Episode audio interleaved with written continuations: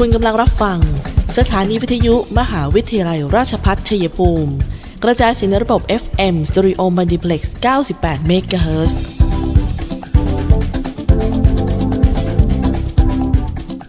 ที่นี่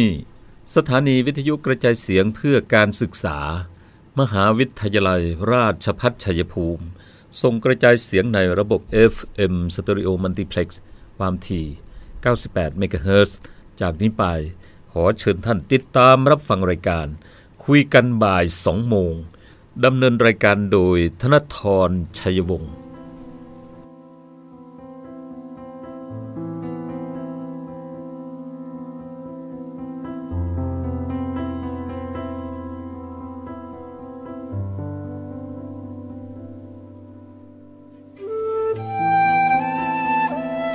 下午两点说话的节目。 差一本皇家大学的广播电台，FM 九十八兆赫。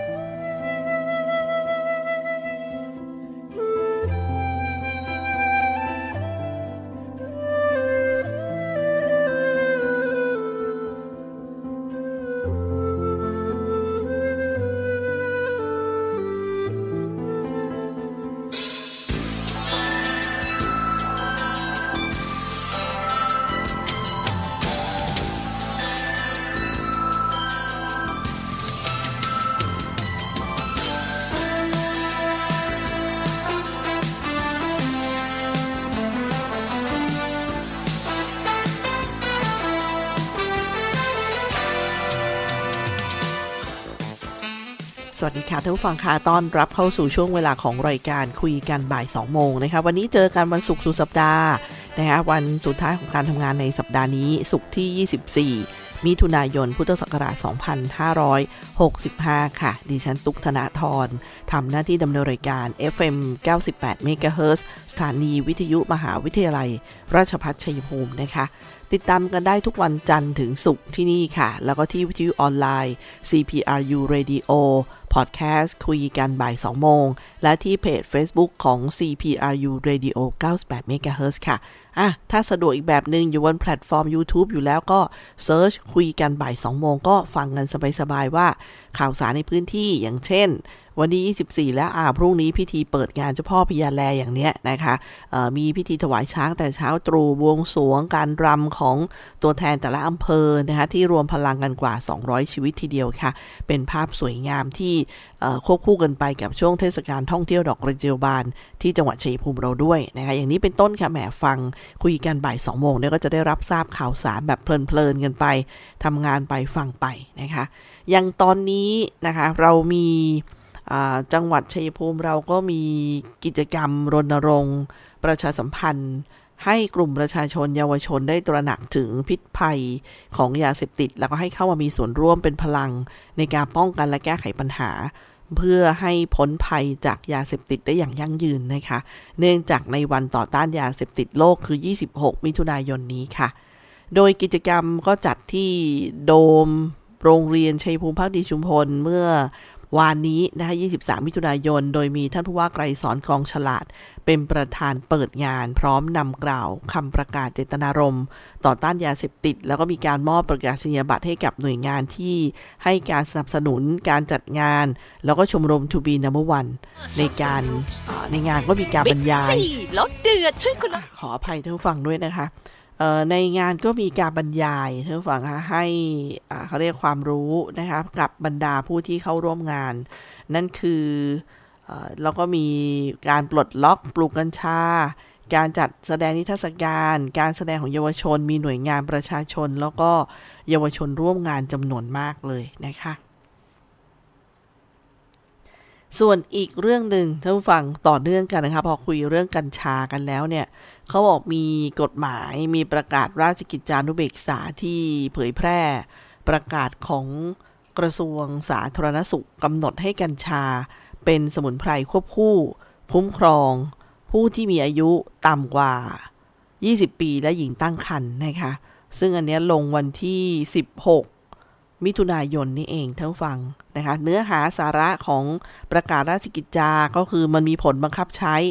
ก็คือห้ามจำหน่ายกัญชาให้กับผู้ที่มีอายุต่ำกว่า 20 ปี และสตรีมีครรภ์ห้ามสูบในที่สาธารณะ บทกำหนดโทษผู้ใดที่ใช้กัญชาที่ขัดกับประกาศฉบับนี้นะคะ จะมีโทษทางอาญามาตรา 78 มีโทษจำคุกไม่เกิน 1 ปีหรือปรับไม่เกิน 20,000 บาท หรือทั้งจำทั้งปรับ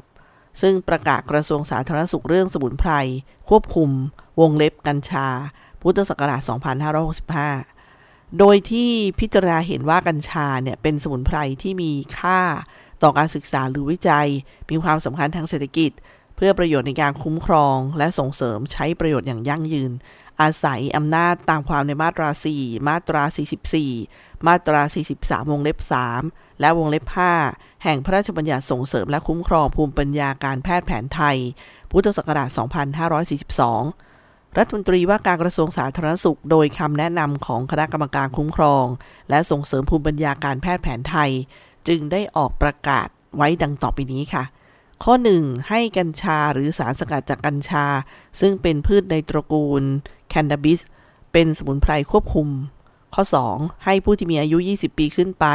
สามารถครอบครองใช้ประโยชน์ดูแลเก็บรักษาขนย้ายจำหน่ายสมุนไพรควบคุมตามข้อ 1 ได้ ยกเว้นการใช้ประโยชน์ต่อไปนี้ การใช้ประโยชน์ในที่สาธารณะโดยการสูบ การใช้ประโยชน์ในสตรีมีครรภ์หรือสตรีให้นมบุตร การจำหน่ายให้แก่ผู้ที่มีอายุต่ำกว่า 20 ปี สตรีมีครรภ์หรือสตรีให้นมบุตร ข้อ 3เออเขาบอกว่าอนุญาตให้ผู้ประกอบวิชาชีพเวชกรรม ผู้ประกอบวิชาชีพการแพทย์ แผนไทย ผู้ประกอบวิชาชีพการแพทย์แผนไทยประยุกต์ ผู้ประกอบโรคศิลปะสาขาการแพทย์แผนจีน หมอพื้นบ้านตามกฎหมายว่าด้วยวิชาชีพการแพทย์แผนไทย สามารถใช้ประโยชน์จากสมุนไพรควบคุมตามข้อที่ 1 ให้กับผู้ป่วยของตน ข้อ 4 ค่ะ อนุญาตให้ผู้ป่วยตามข้อ 3 สามารถครอบครอง ขนย้าย ดูแล เก็บรักษาใช้ประโยชน์ในปริมาณที่ จ่ายให้สำหรับการใช้ประโยชน์เป็นเวลา 30 วัน ข้อ 5 ประกาศฉบับนี้ให้ใช้บังคับตั้งแต่วันถัดไปจากวันประกาศในราชกิจจานุเบกษาเป็นต้นไปค่ะ ประกาศณวันที่ 16มิถุนายน 2565 ก็ตอนนี้มีผลแน่นอนแหละนะคะเพราะว่ามันมีผลตั้งแต่ 17 แล้วประกาศ 16ก็ให้ระมัดระวังกันให้ดีนะคะ มีประโยชน์ก็มีแต่โทษก็มี ก็เลยต้องมีกฎหมายข้อปฏิบัติที่ออกมาควบคุม ให้เรียบร้อยนะคะ ส่วนวันนี้วันศุกร์สุดสัปดาห์ท่านฟังเรามีข้อมูลจากศูนย์ต่อต้านข่าวปลอมกระทรวงดิจิทัลมาแลกเปลี่ยนกันนะคะ ฟังกันแบบเรียกว่าเราก็มีเวลา search คลิกคลิกกันน่าดูเลยแต่ว่าบางทีก็บางทีก็หลงไปว่ามันจริงหรือหรือเท็จหรือ fake news fake ไหมอะไรเงี้ยนะคะ วันนี้เราจะนำประเด็นที่ฮอตฮอตหรือน่าสนใจเนี่ยมาฝากท่านผู้ฟังกันนะคะเดี๋ยวติดตามได้ค่ะ พักกันสักครู่ค่ะ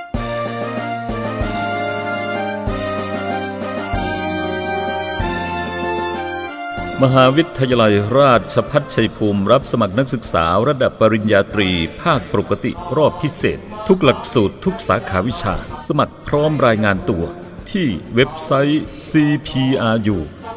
ac.th ติดต่อสอบถาม 044 815 120 หรือที่เว็บไซต์ regis.cpru.ac.th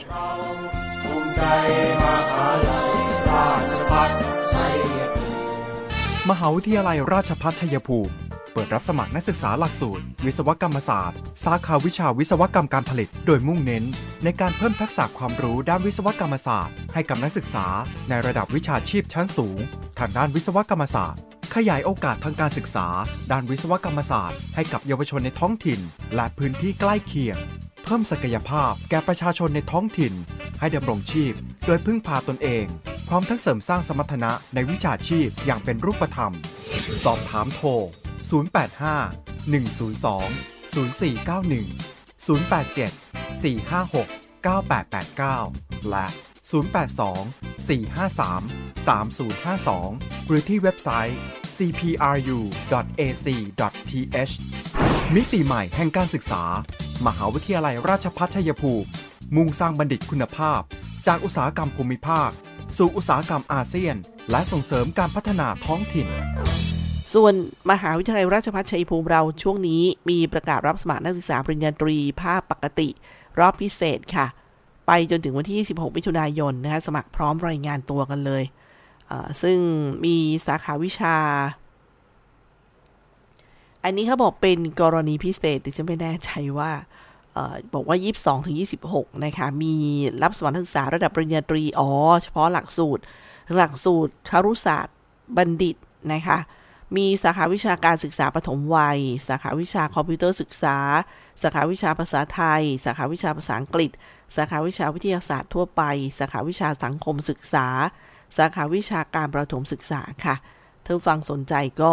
เข้าไปสแกน QR Code ดูรายละเอียดกันได้นะคะ ส่วนทุนการศึกษานะคะจากสหกรณ์ออมทรัพย์ครูชัยภูมิจำกัด มีทุนการศึกษาบุตรประจำปี 2565 นะคะ ชั้นอนุบาล 3 ทุนละ 1,000 บาท ชั้นประถมศึกษาทุนละ 1,000 บาท แล้วก็ประถมศึกษาปีที่ 6 1,000 บาท มัธยมศึกษาปีที่ 3 แล้วก็มัธยมศึกษาปีที่ 6 นะคะ ประกาศนียบัตรปวช อันนี้ทุนละ 1,500 บาท แล้วก็ปวส 2,000 บาท ปริญญาตรีทุนละ 2,500 บาทนะครับไม่จำกัดจำนวนคนนะคะบุตรแฝดหรือบุตรที่มีคุณสมบัติตามประกาศได้รับทุกคนค่ะ ซึ่งหลักฐานการขอรับทุนนะคะส่งเอกสารระหว่าง 1-29 กรกฎาคมนี้ แบบขอรับทุนตามที่สากลชัยภูมิสากลออมทรัพย์ครูชัยภูมิกำหนด แล้วก็มีรูปถ่ายหน้าตรง 1-2 นิ้ว ไม่สวมหมวก ไม่สวมแว่นตาดำหนึ่งรูปหลักฐานที่แสดงว่ากำลังศึกษาในระดับชั้นที่ขอรับทุนค่ะ เช่น ปพ7หรือหนังสือรับรอง จากสถานศึกษาและหรือว่าอาจารย์ที่ปรึกษาหรือหลักฐาน การลงทะเบียนอย่างใดอย่างหนึ่งสำเนาบัตรประจำตัวประชาชนและสำเนาทะเบียนบ้าน ผู้ขอรับทุนฉบับถ่ายเอกสารนะคะบิดาหรือมารดาที่เป็นสมาชิกเป็นผู้รับรองสำเนาค่ะ อันนี้ก็ไปดูรายละเอียดกันได้ที่ชัยภูมิชัยภูมิ sc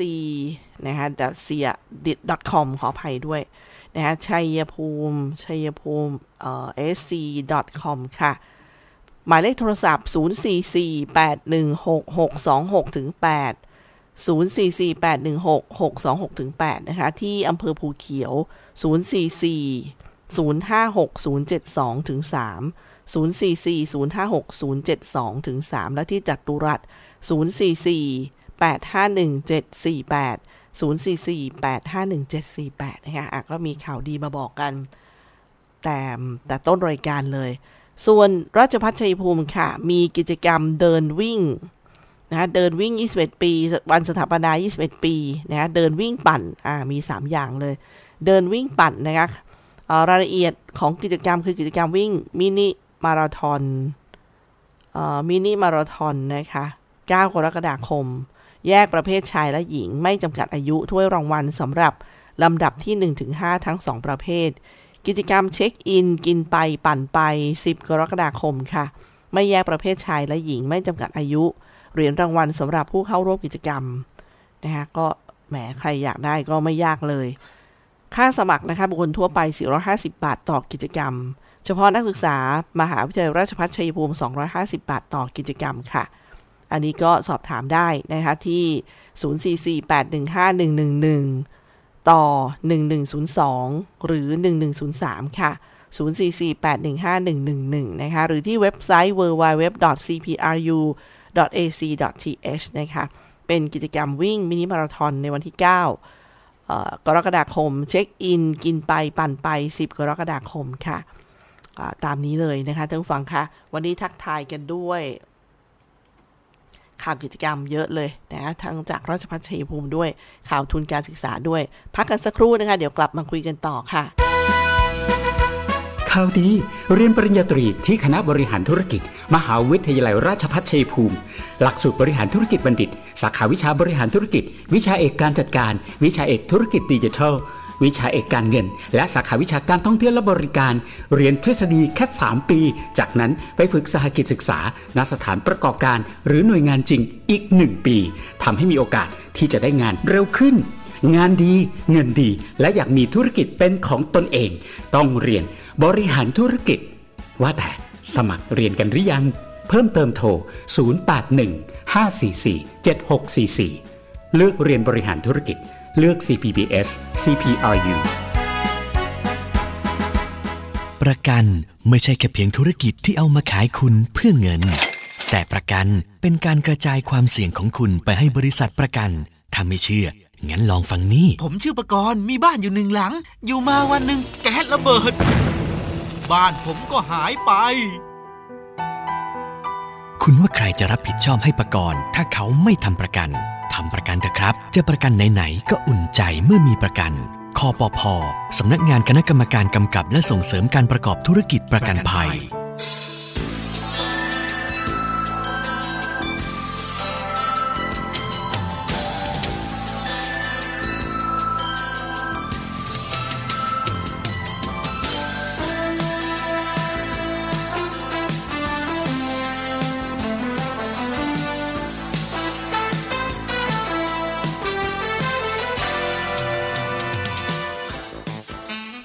ฟังคะเดินทางมาถึงช่วงท้ายรายการของคุยกันบ่าย 2 โมงนะคะ มาตามสัญญาค่ะเรื่องราวของศูนย์ต่อต้านข่าวปลอมในสุดสัปดาห์นี้นะคะ ก็มีข่าวปลอมที่บอกว่าอย่าแชร์เลยนะคะ ทั้ง Facebook ทั้ง Line เชิญชวนที่เขาเป็นประเด็นที่บอกว่าเชิญชวนเปิดพอร์ตลงทุน ได้รับใบรับรองอยู่ภายใต้การควบคุมของสำนักงานกรอตอโอ้โหนะคะดูน่าเชื่อถือมาก ตามที่มีโพสต์บน Facebook เชิญชวน เปิดพอร์ตลงทุน แล้วก็ให้สอบถามข้อมูลเพิ่มเติมทางไลน์โดยให้ข้อมูลว่าได้รับใบรับรอง อยู่ภายใต้การควบคุมของสำนักงานคณะกรรมการกำกับหลักทรัพย์ และตลาดหลักทรัพย์ หรือสำนักงานกรอตทางศูนย์ต่อต้านข่าวปลอมก็ไปตรวจสอบมาค่ะไปไปตรวจสอบกับกรอตเลยนะคะพบว่าประเด็นดังกล่าวเนี่ยเป็นข้อมูลเท็จค่ะ จากกรณีที่มีข้อความบน Facebook เชิญชวนเปิดพอร์ตลงทุนและให้สอบถามข้อมูลเพิ่มเติมทางไลน์เนี่ยนะคะ โดยให้ข้อมูลว่าได้รับใบรับรอง อยู่ภายใต้การดูแลของกรตทางสำนักงานกรตก็ได้ตรวจสอบเรื่องดังกล่าว แล้วก็ชี้แจงว่าเพจ Facebook ที่ให้สอบถามข้อมูลทางไลน์ดังกล่าวเนี่ยมีข้อความที่อาจทำให้เข้าใจผิด ว่าได้รับการรับรองหรืออยู่ภายใต้การควบคุมของสำนักงานกรตขขออภัยค่ะ ก็ขอให้ประชาชนเนี่ยอย่าหลงเชื่อข้อมูลดังกล่าว ขอความร่วมมือไม่ส่ง หรือว่าแชร์ข้อมูลดังกล่าวต่อ ในช่องทางสื่อสังคมออนไลน์ ก่อนตัดสินใจลงทุนนะคะ ท่านสามารถตรวจสอบว่าผู้ที่ชักชวนหรือว่าให้บริการเนี่ยได้รับการอนุญาต จากสำนักงานกรตหรือไม่ โดยไปตรวจสอบกันที่นี่ค่ะ www.sec.or.th/license check นะคะ license ที่แปลว่า เดี๋ยวนะคะ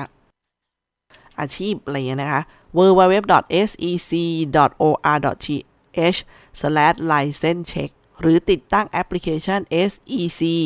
Check First เพื่อตรวจสอบเช็คก็ C H E C K เช็คตรวจเช็คนี่นะนะคะ ตรวจสอบนี่แหละ แล้วก็ first ที่แบบว่าครั้งแรกเนี่ย เพื่อตรวจสอบข้อมูลได้ทันทีค่ะ ถ้าติดตั้งแอปพลิเคชัน SEC อ่า Check First พื่อให้ประชาชนได้รับข้อมูลข่าวสารจากก.ล.ต.สามารถติดตามได้ที่ www sec.or.th นะคะหรือสอบถามข้อมูลไปได้ที่ 1207 ค่ะ ก็ย้ำว่าเพจ Facebook ที่มาเชิญชวนเปิดพอร์ตลงทุน ให้สอบถามข้อมูลเพิ่มเติมทางไลน์อันเนี้ยแล้วบอกว่าอยู่ภายใต้การควบคุมของกรตที่แชร์แชร์กันอยู่นี่นะคะ ต้องบอกว่าเป็นข่าวปลอมอย่าแชร์ค่ะออันเนี้ยต้องต้องเน้นกันไว้เลย ต่อมาที่ข่าวปลอมอย่าแชร์อีกเรื่องหนึ่งคือ Nuvo Rich Beta Plus นะคะ Nuvo สกิสะกดว่า N O U V E A U Rich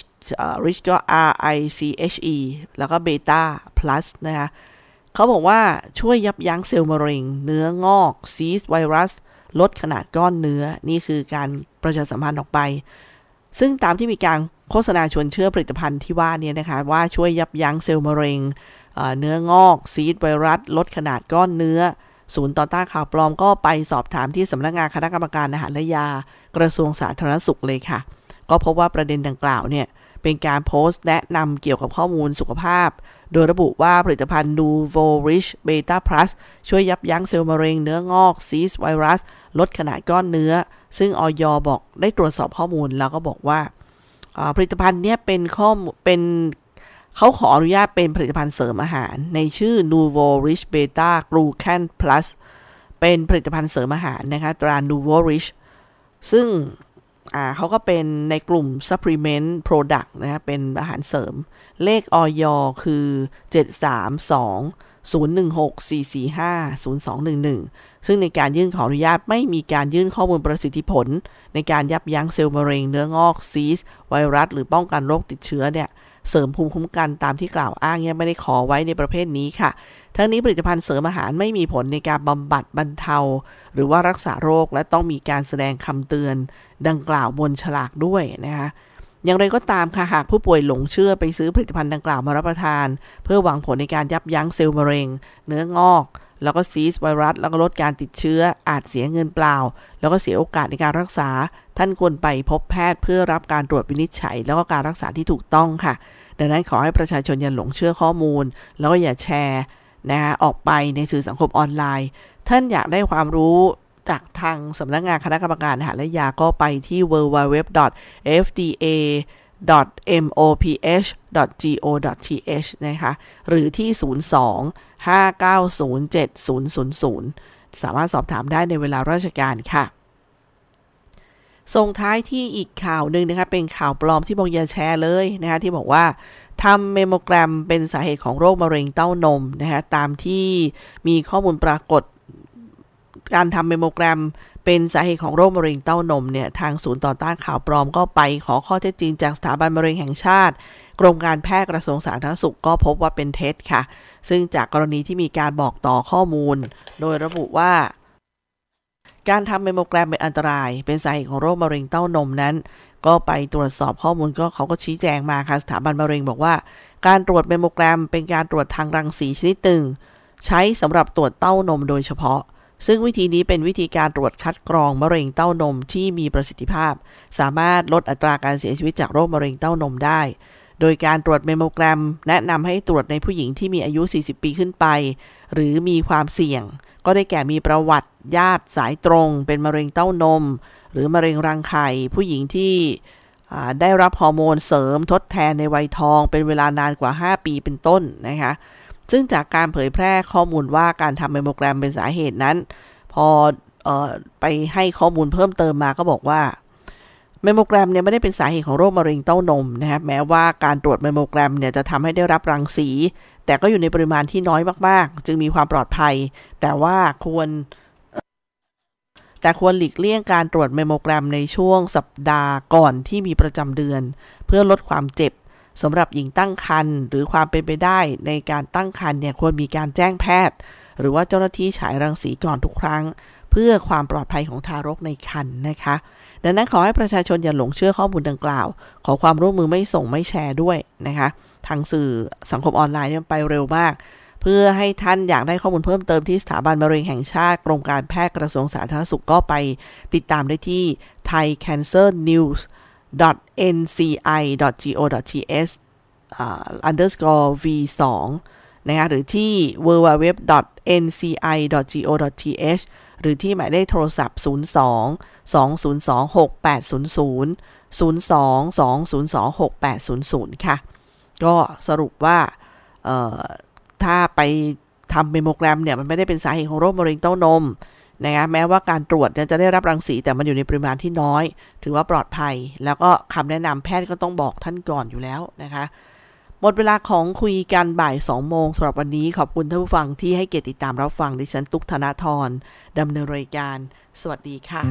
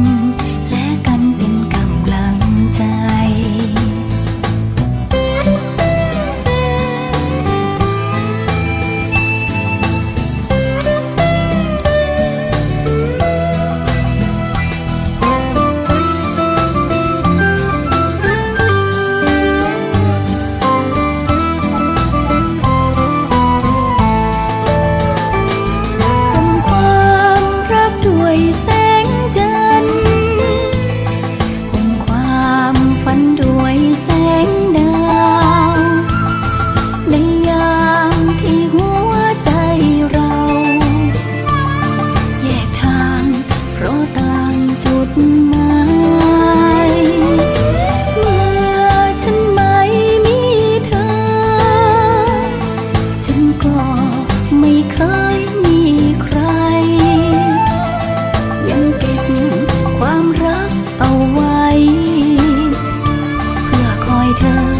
ที่ปลายรุ่ง